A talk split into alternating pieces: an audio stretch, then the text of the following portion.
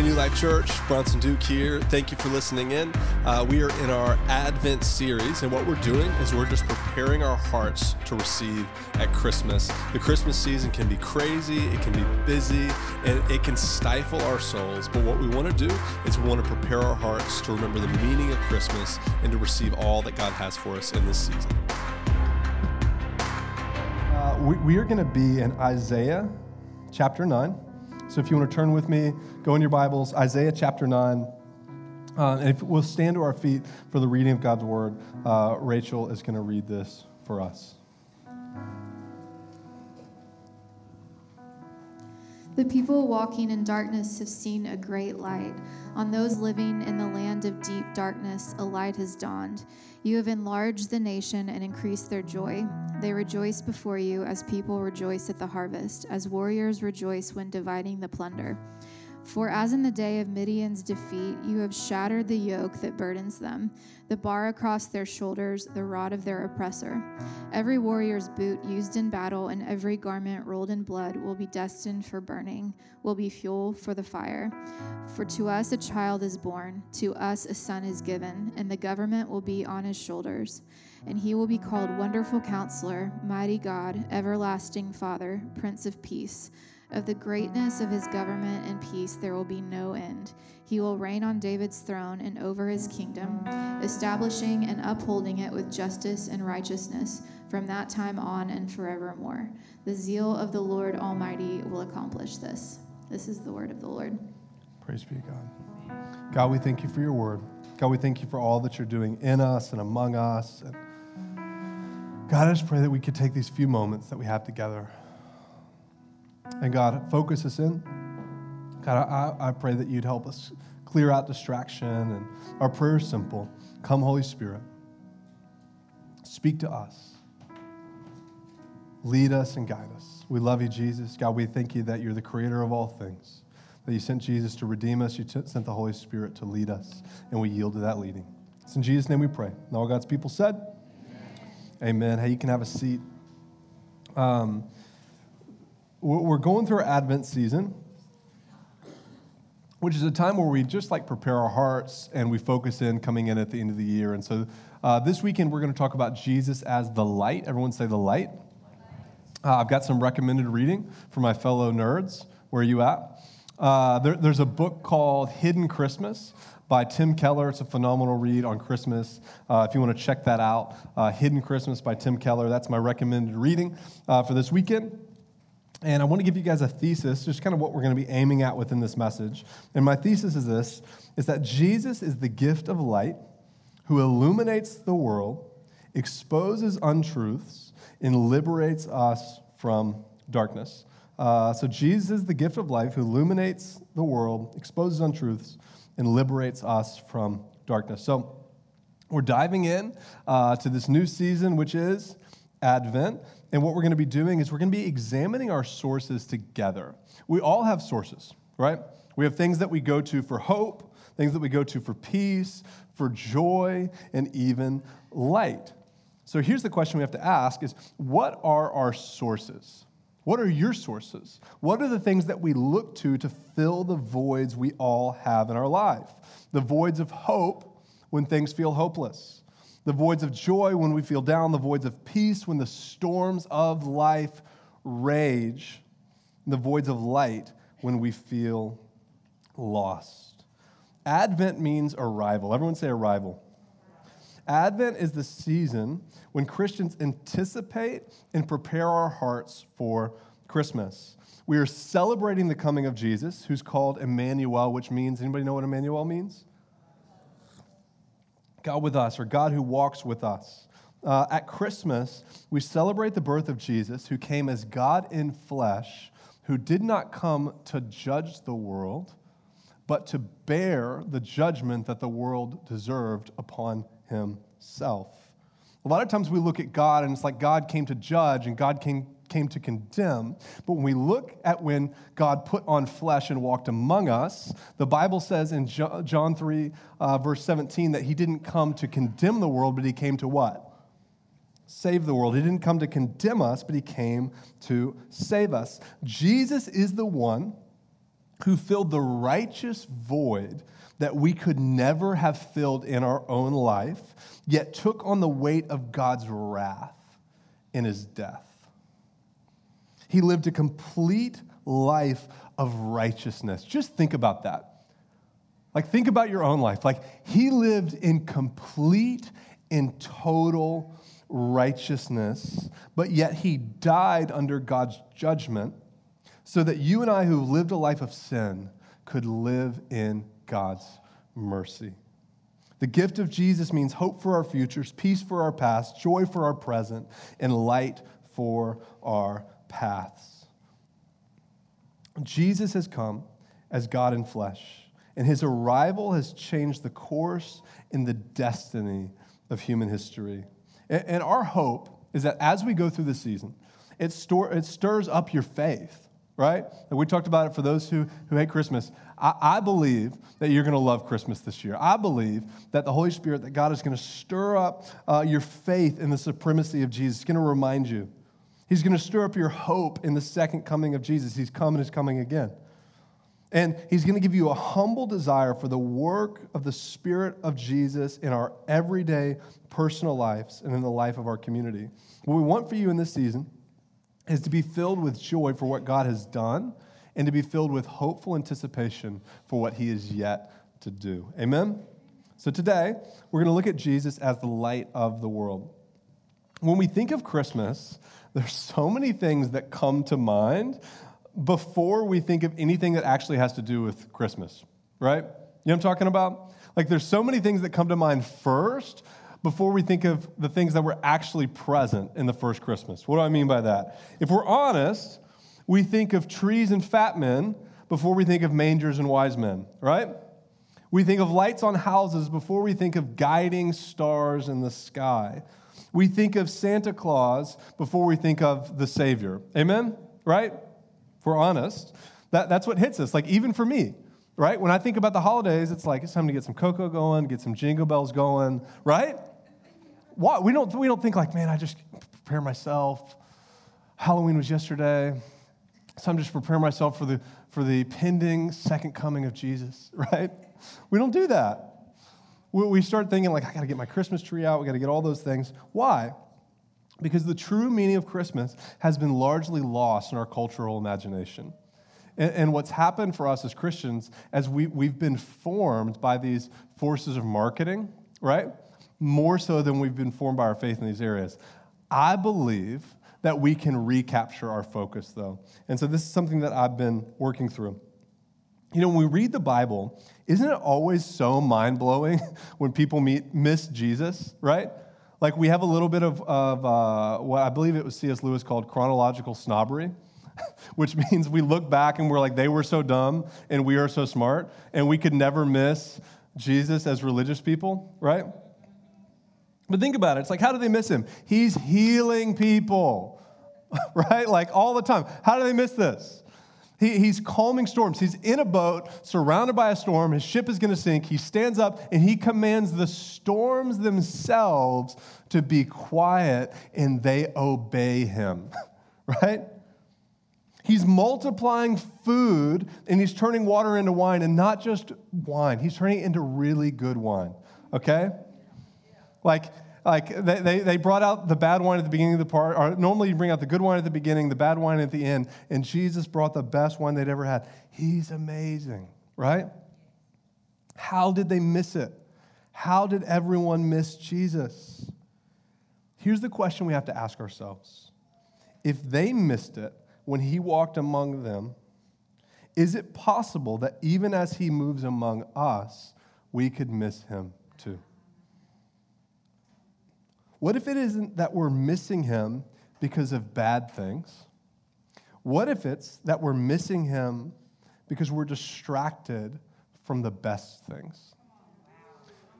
What if it isn't that we're missing him for bad things, but we're, we're missing him for good things that are distracting us from the best thing? Distraction is one of the most dangerous things to a robust spiritual life. C.S. Lewis said, to make a Christian ineffective, you don't have to make him bad, you just have to make him busy, right?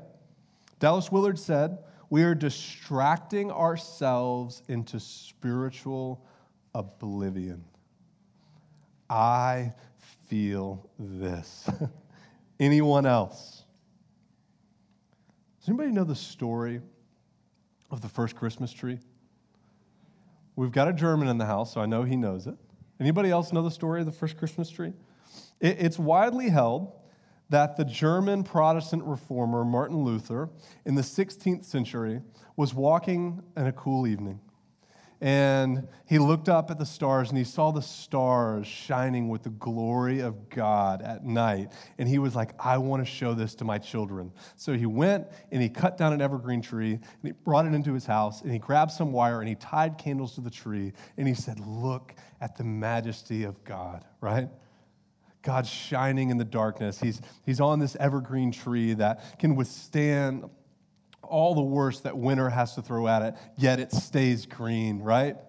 And he talked to them about the stars and the majesty of God. And this became accepted among German culture. And then when Germans migrated to the United States, they migrated to Pennsylvania and they started to bring their Christmas trees. And my ancestors, who were the Puritans, said, We will have none of that, all right? We're going to have, have none of your uh, you know, pagan practices. And in fact, if you bring the Christmas trees out and we catch you celebrating Christmas out, in any way outside of a church on December 25th, it's, it's punishable as a penal offense, which meant that you have to bring, like, there's a fine that you have to pay. And so that's actually the whole point of this weekend. Uh, we had hot chocolate out there. That was a test. Okay, there's going to be a fine, a ticket on the way out. Uh, the, the team that brought all of this uh, debauchery into our church, you know, we're going to be finding you as well. that is a joke if you're new. Um, but it's interesting for 300 years, Americans largely resisted the Christmas tree.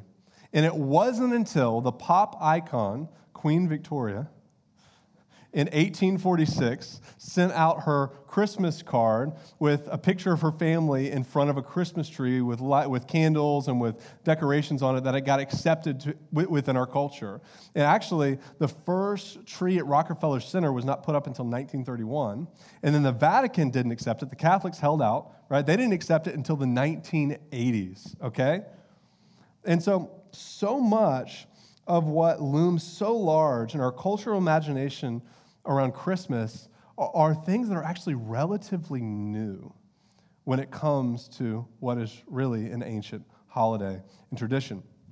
And so, the question that we have to ask ourselves, and that I find really interesting, is why did these earlier generations of, of Christians resist anything coming into Christmas that really wasn't explicitly about Jesus? And here's the best I can come up with they didn't want to lose the reason for the season, right? And so they resisted all these things. And so uh, the question I, I want to ask is how can we clear the clutter and focus our hearts at Christmas? And, and here's what I believe I believe that we can actually recapture some of the original meanings behind a lot of our traditions. And so we don't have to become weird Christians if you're sitting there, it's like, oh my gosh, are we doing a tree burning? Where is this headed? That's not where this is headed. What we're going to do is we're going to try to recapture some of the original uh, imagination that's around a lot of our traditions. So, how can we not get so distracted this Christmas season that we miss the best things for good things? How do you not get distracted? What's the opposite of distraction? Focus. We're going to focus together. We're going to focus on Jesus. We're going to focus on the meaning behind our traditions, and we're going to join in the ancient Christmas practice or Christian practice of Advent. Okay? So, remember, spiritual practices help us resist the constant forces of formation uh, that, that the world is putting on us because here, here's the truth if we're not intentionally informed, if we're not intentionally formed in the image of Christ, we will be formed by something, right? And what you consume the most is generally what's going to form you the best, right? And so what we want to look at in this Christmas season is what are we consuming that's helped us being formed into the likeness and the image of Christ. This practice of Advent helps us clear out the clutter and recapture our hearts and our minds around the truth and the hope we have in Jesus. Okay, so let's jump into the text. Isaiah 9, verse 2. It says this it says, The people walking in darkness have seen a great what? The people walking in darkness have seen a great light. Point one, if you're taking notes, is that Jesus is the light that illuminates our path. Jesus is the light that illuminates our path. Just think about our world for a second. What symbolizes the start of Christmas to you? What's the first thing that you start seeing? We start seeing lights, right? We start seeing Christmas lights. They're wrapped on our trees right outside of the church. They're wrapped on our houses. They're wrapped on trees inside of our houses, right? And, and it just stirs up some excitement in us. Doesn't it just lift your heart and your spirit when you start seeing those things? It's like, ooh, I need to go shopping, right? Because they do such a good job of making it feel festive. We're like, I want to go to the malls, I want to go to the promenade, I want to go wherever. Even for the most melancholy among us, we get excited when we see this. Why? Because it's helpful to get a lift when the sun goes down at 5 p.m. All right? When it's dark at 5, it's helpful. All right? Seasonal depression is real people. Amen? It's not real people, it's real, right, people? Here's what I want to submit to you is that if we look at some of our traditions properly, they can move from being distractions that clutter our hearts to being aids that help us focus on Jesus at this time of year. We're going to talk more about the Christmas tree at the end. I got a little bit more in that. But, but what about the date of Christmas? Have you ever thought about that? Have you ever thought about when Christmas falls in our calendar year? Now, I, I'm about to blow someone's mind. It's not because Jesus was born on December 25th. that, that, that's not what it is. What it is, is that Christians hundreds of years ago wanted to recapture something called the winter solstice that happened at the end of the year. And there were pagan holidays that happened around these things. And so what they wanted to do is they wanted to capture the culture cultural imagination around these things and say, hey, actually, what is represented here, where we want to shift this, is to say, hey, when things are the darkest, the light of God shines the brightest. And so they put it at the end of the year so that we could remember that. At the darkest night in the Western world, the light of Jesus breaks through so that he can illuminate our lives and our paths. John 8, verse 12. Jesus spoke to the people once more and said, I am the light of the world. And if you follow me, you will not walk in darkness because you will have the light that leads to life. So if we follow Jesus, we'll have the light. We won't walk in darkness. We will have the light that leads us on the path of life. Y'all, in order to do anything in a dark place, what do you first have to do? You have to turn on the lights. When you walk in your home and it's dark, what do you do?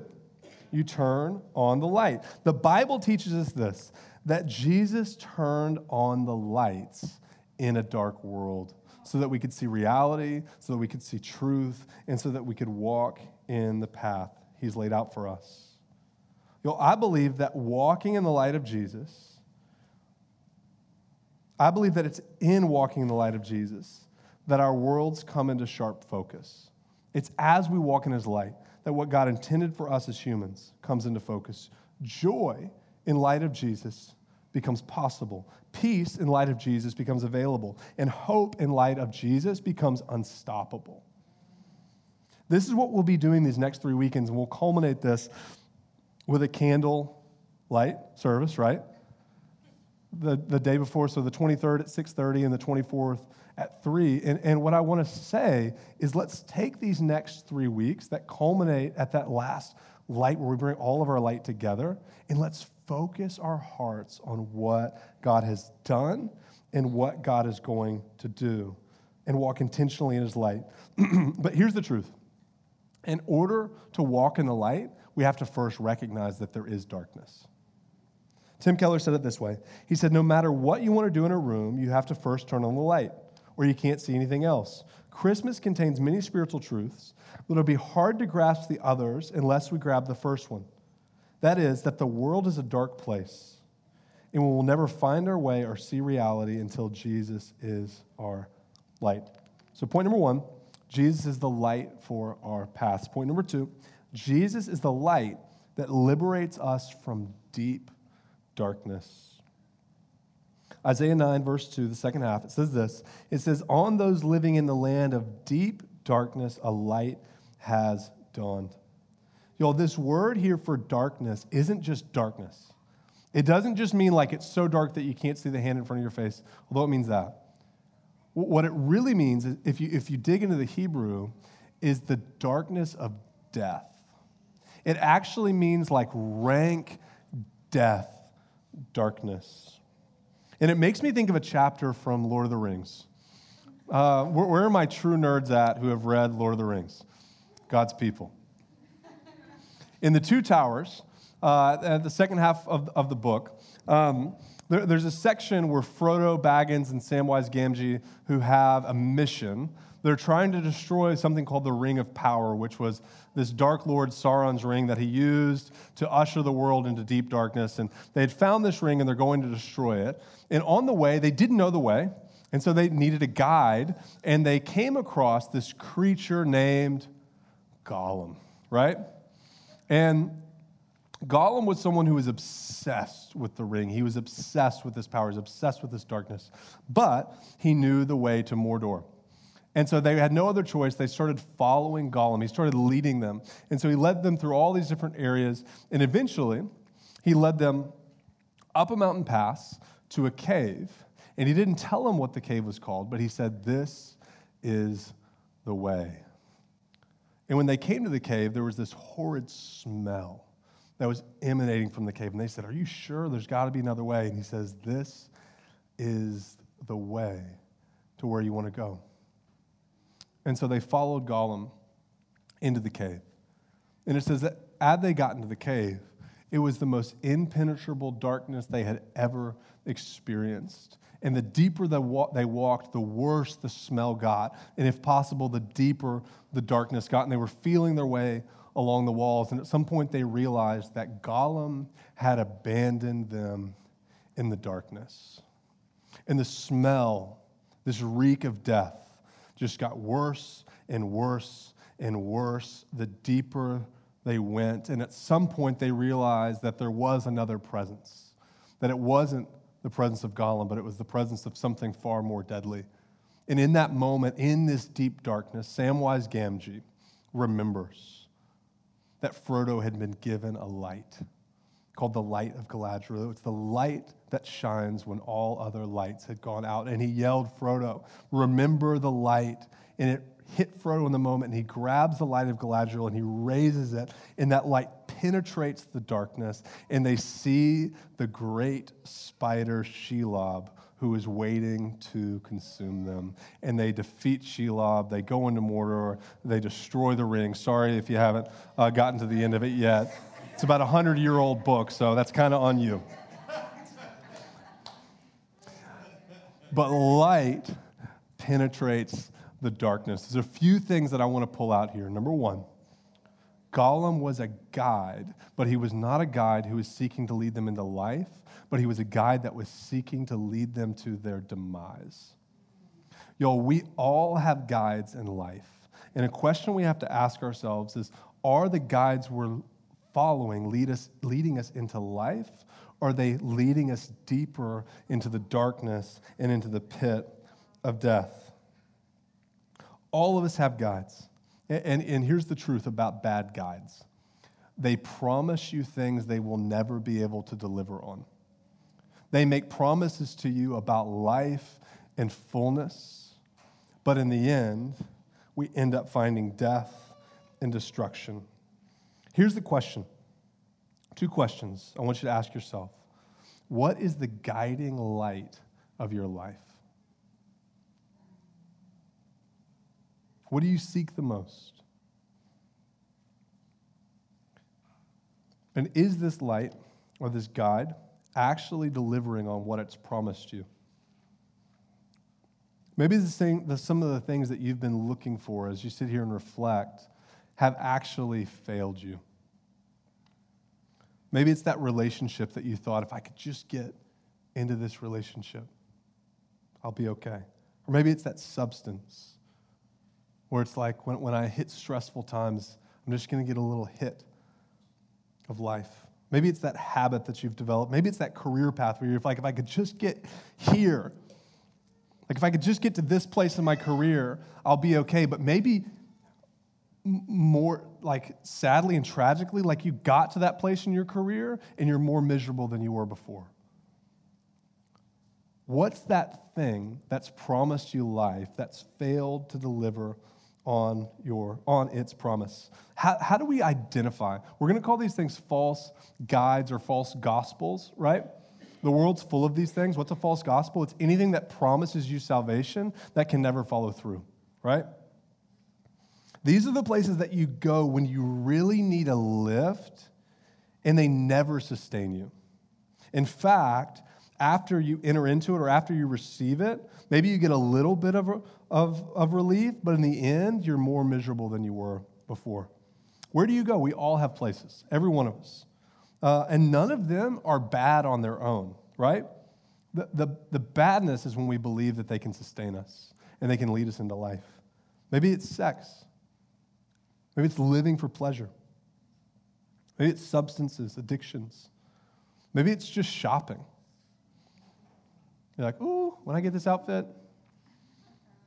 or I get that thing. Maybe it's your, your cell phone. like, you, you, I call myself the, this past few months, if I'm honest. I got twins. I got three kids under three, you know, like Every once in a while, I just want to escape a little bit. I love my children, they're amazing. Have you found yourself in like a social media death spiral, right? And you look up, you're like, oh my gosh, it's been an hour and a half, or it's been three hours. Like, what have I been doing? I'll tell you, what you've been doing. You've been looking at Instagram, closing out of that app, going to Facebook, closing out of that, going and Googling something, looking for something online, closing out of that, going and checking your email, closing out of that, answering some text, and going right back to Instagram where you started. This is what we call the social media death loop. And what it promises us is excitement or relief or stimulation, but what it actually does is it leaves us feeling dead.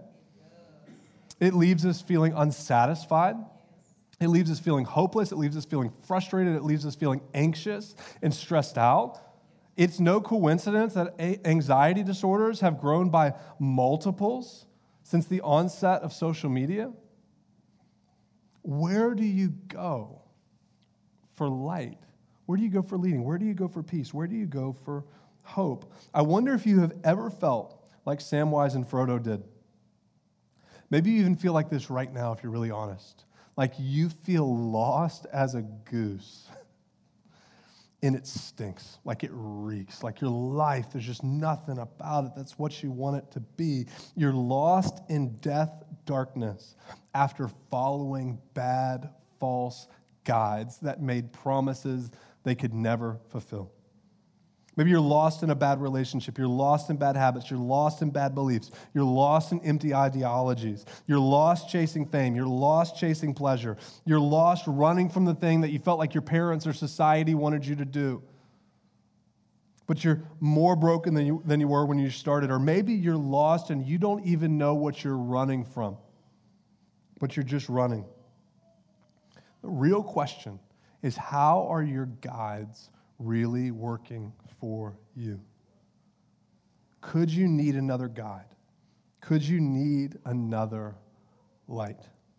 Proverbs 4 8, verse 18 through, through 19, it says this It says, The path of the righteous is like the morning sun, shining ever brighter to the full light of day. But the way of the wicked is like deep darkness. They do not know what makes them stumble. Y'all, we all have these things, right? Even as Christians, like we have guides that we start to follow. But there's a difference between building your life on something and stumbling back into something, right? And so, what I want to look at is like, what are you building your life on? My old guides were desire and pleasure. I wanted to feel good, I wanted to look good, and whatever it is I wanted, I wanted it right then. But in the end, I looked terrible and I felt worse, right? That's where it led me. Under the, under the way of my old guides, it was easier and it felt better in the short run. Okay? The way of my old guides, I got relief easier and quicker in the short run, but it was harder and more miserable in the long run. This is the problem with false gospels. The way of God is almost always difficult in the beginning. Obedience never feels good when you're having to be obedient. Jesus said, Take up your cross, die to yourself, and follow me, and you will find the way to life. Yo, that is not like candy canes and sugar plums, all right? What he was describing was a crucifixion, a death of your whole life, in that in losing our life, we would find ourselves in him. The way of God almost never feels good in the short run, but it brings life and fulfillment in the long run. Maybe you've been walking through this death darkness, but here's the good news Jesus turns the lights on. He brings hope when all else is lost. He brings truth no matter how deeply you've bought into the lie. And here's the secret the devil does not want you to know darkness is much weaker than it seems. Darkness is merely the absence of light. And all it takes in a moment of darkness is to light a candle and its power is diminished. Once you add the true light, the darkness doesn't stand a chance. There's an old anecdote that uh, is attributed to Albert Einstein, but there's no way for us to prove this. The story goes that he was in a philosophy class, and the professor said, um, Do you guys believe that God created all things? And they said, Yes, of course. He says, Well, evil exists in the world, does it not? They said, Yes, of course. He said, Well, if God created all things, therefore God must have created evil. And the young man sat and he thought for a second. And he asked the professor, he said, Do you believe in darkness? The professor said, Yes, of course. He said, Isn't darkness merely the absence of light? Evil is merely the absence of God. And the darkness that we walk through in life is the absence of the light of Jesus. And here's the gospel and the good news is that when we rejected the light, God put forth a plan for him to become the light for us again. If you read the Bible, the first words of God, does anyone know what they are? Let there be light. You know, it's interesting if you go and study this, the type of poetry that was used in Genesis was called a chiasm. And what's really paradoxical, and what's really difficult in this Genesis account is that God said, Let there be light before He separated uh, the night from day and sent stars into the sky. How could there be light if there was no sun? Ancient rabbis struggled with this, and here's what they came to the light that God spoke into the world was the light of His radiant glory and it lighted up the world. And that is the thing that we rejected when we followed the serpent. But what God did is He said, I will return my glory and my light to my sons and daughters that I love and he put together a plan for the light to come and walk among us and to suffer the death and the destruction that we deserve for our wickedness, to take our wickedness upon himself, receive the wrath that we deserve so that we could walk in the mercy and the light of God. And God promises us in Revelation chapter 21 that he will one day return and the city that we live in will be lit by the light of God's radiant glory. Revelation 21, 23 through 26, it says, This city, this is the kingdom of God, does not need the sun or moon to shine on it, for the glory of God will give it light. The Lamb, that's Jesus, will be its lamp, and the nations will walk by its light, and the kings of the earth will bring their splendor into it. And, and no day, on no day will its gates ever be shut, for there will be no night there and the glory and the honor of those nations will be brought into it. You'll listen. God had the first word, and God will have the last word. God's first word was, Let my light shine and be the radiance of men. And when we look at the scripture, when, when men came in contact with God's presence, what happened? They shone with his radiant glory. Moses' face shone with the glory of God. We go through all these experiences where people experience the fullness of God's presence. What do they do? They radiate his light. He had the first word, let there be light. He will have the last word. His light will come and reign again among men. But listen to me. His primary vehicle for his radiant light is his people.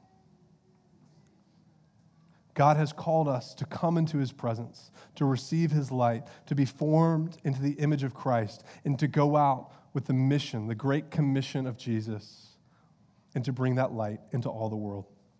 Number one, Jesus is the light for our paths. Number two, he's the light that liberates us from this deep darkness. And number three, the kingdom of Jesus is the light for the world. Isaiah 9, 6 through 7. It says, For to us a child is born, and to us a son is given, and the government will be on his shoulders. And he will be called Wonderful Counselor, Mighty God, Everlasting Father, Prince of Peace. And of the greatness of his government and of his peace there will be no end. And he will reign on David's throne and over his, over his kingdom, establishing and upholding it with justice and righteousness from that time on. And the zeal of the Lord Almighty will accomplish this mission. Those who behold God's glory will radiate God's light. And y'all, here, here's where I want to close and where I want to land, and we're going to go into some time of reflection. I believe that many of us, like Frodo Baggins, carry a light that we've forgotten. We carry a power from God that we've forgotten. We did what Jesus warned us not to do, which is to take the light of God and place it under a bowl. But he said, No, you are to be a city on a hill, a light to the nations, a light to the world.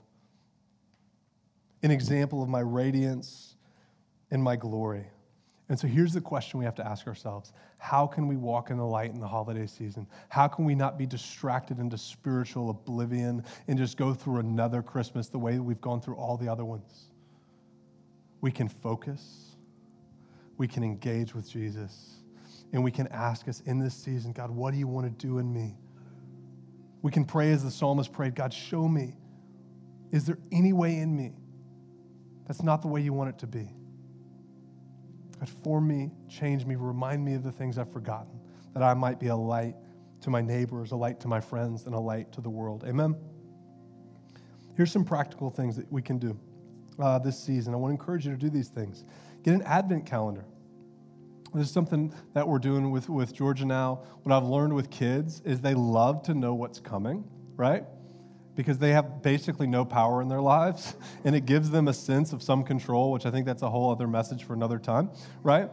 But we can count down the days to something, it builds anticipation and excitement. Y'all, this is something we can do for our families, is to get an advent calendar and build an anticipation and excitement for the coming of Jesus, reminding our families, hey, what he's done before, he's going to do it again right? And we can read through the Christmas story together. Read a verse, talk about who God is and what He's done. Another thing you can do, and this will help you, parents, you can teach your kids why we do Christmas trees. It's not just simply a, another holiday symbol or some symbol of materialism or consumerism. A Christmas tree is an evergreen tree. This is a tree that stays vibrant even in the dead of winter. So it is with us.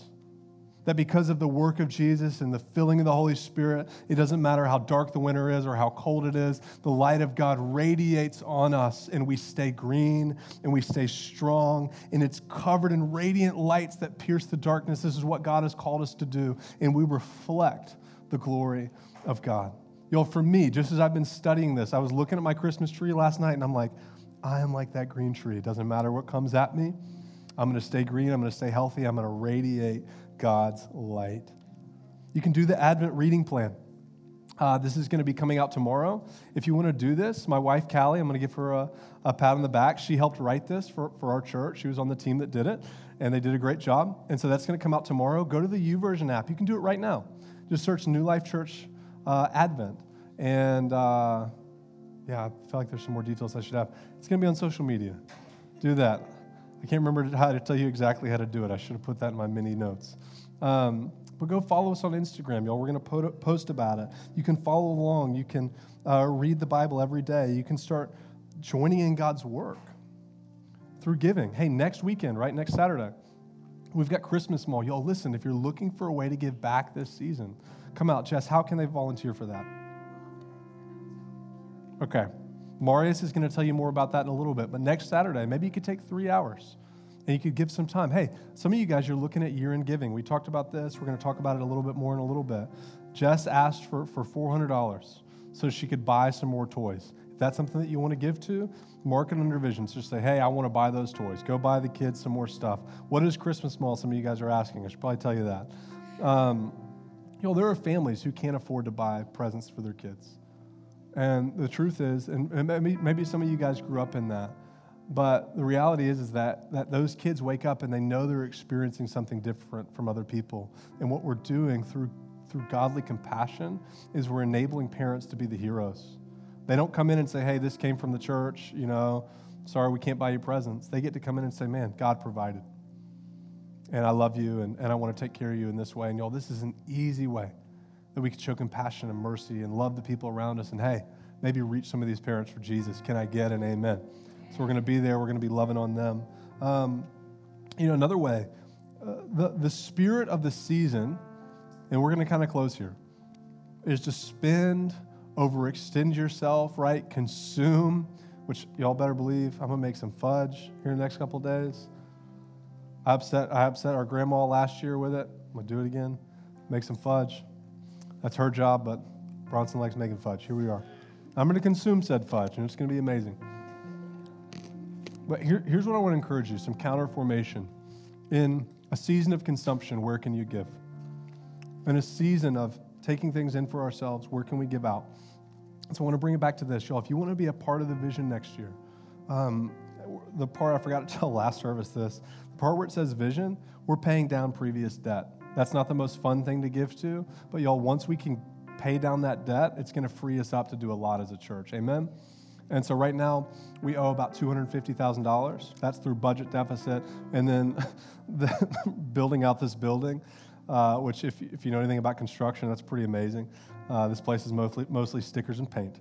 Um, but if you want to join in that, and that'll ena- enable us to free up more budget to do more things in the community, uh, potentially hire more staff at different points and things like that. It just allows us to be more nimble.